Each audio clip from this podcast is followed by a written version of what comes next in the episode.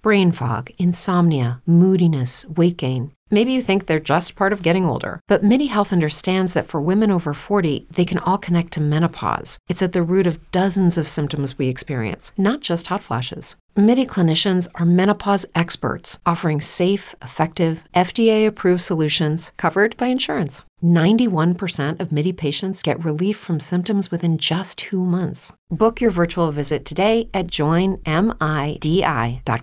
We got a question for our American mamas. Dear mamas, did you hear about the college player who was benched because she wouldn't kneel for Black Lives Matter? Well, let's ask our American mamas. Mama, mama.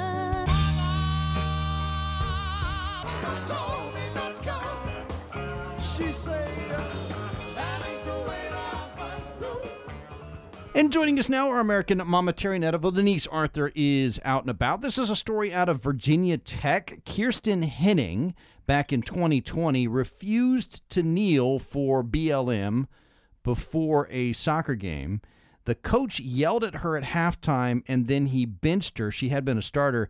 She eventually left this team because of the toxic political environment, she said. She sued the school as a result.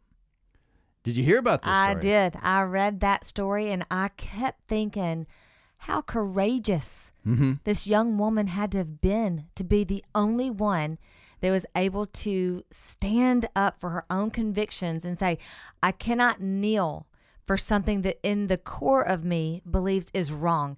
She said she does believe Black Lives Matter. She Mhm. believes all lives matter, but she did not believe in the BLM uh, entity, The corp- organization. or- organization. The She went and read their their belief Yes. statements on their website, Yeah. and she was like, "Wait, wait, wait, wait! This is socialist and Marxist. I don't believe in socialism or Marxism." That's right. She she went on to say she said that while she supports social justice and believes that Black Lives Matter, she just cannot support the organization, citing its tactics and core tenets of its mission statement, including defunding the police, that was against her core values. She could not kneel for that.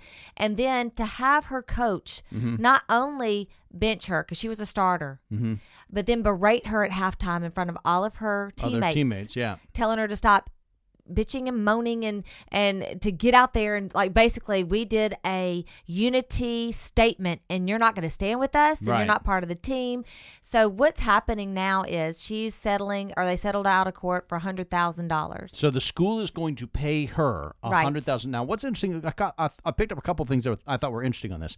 Normally, when you have an out of court settlement, Mm-hmm. they don't disclose how much they paid. CNN, MSNBC have not told us how much they paid Nicholas Sandmann. There's a Right, There's right. A, a, a secrecy agreement in there. Mhm. In this one, the school's admitted they're paying the player a hundred thousand dollars for having. Now, they're not saying that they violated her right. They're not claiming any wrongdoing. right But, but why? that you- was part of this that was part of the settlement is that he didn't have to say that there was any wrongdoing Mm. the coach But why would you settle for a hundred thousand dollars? because you're wrong I mean, a, a defendant does not settle if they. This is what he wrote. Let me just give The a little coach, snippet. yeah. The coach he tweeted this out, and this is very telling on his part.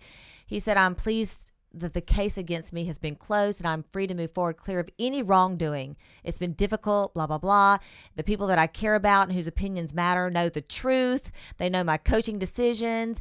Miss Hening, who was started in a different position, has been replaced by a player who also stood during the ACC unity statement. It's an unfortunate, but this ordeal was about a disappointment and a disagreement about playing time. He goes on to try to qualify why he, said was- the case was thrown out of court without standing. And that That's not what happened. That's not what happened, and, and people know that. So if you go to this Twitter to his tweet, Uh-huh. I was reading everybody's comment. There's not one comment for this guy, and even her attorney got in on it. Yes. And he said, if by clarity you mean you're paying my client six figures in a settlement, then you're right. That's pretty clear. Honestly, coach, read the court's opinion. You are paying. Defendants don't pay in cases that have no standing. Right.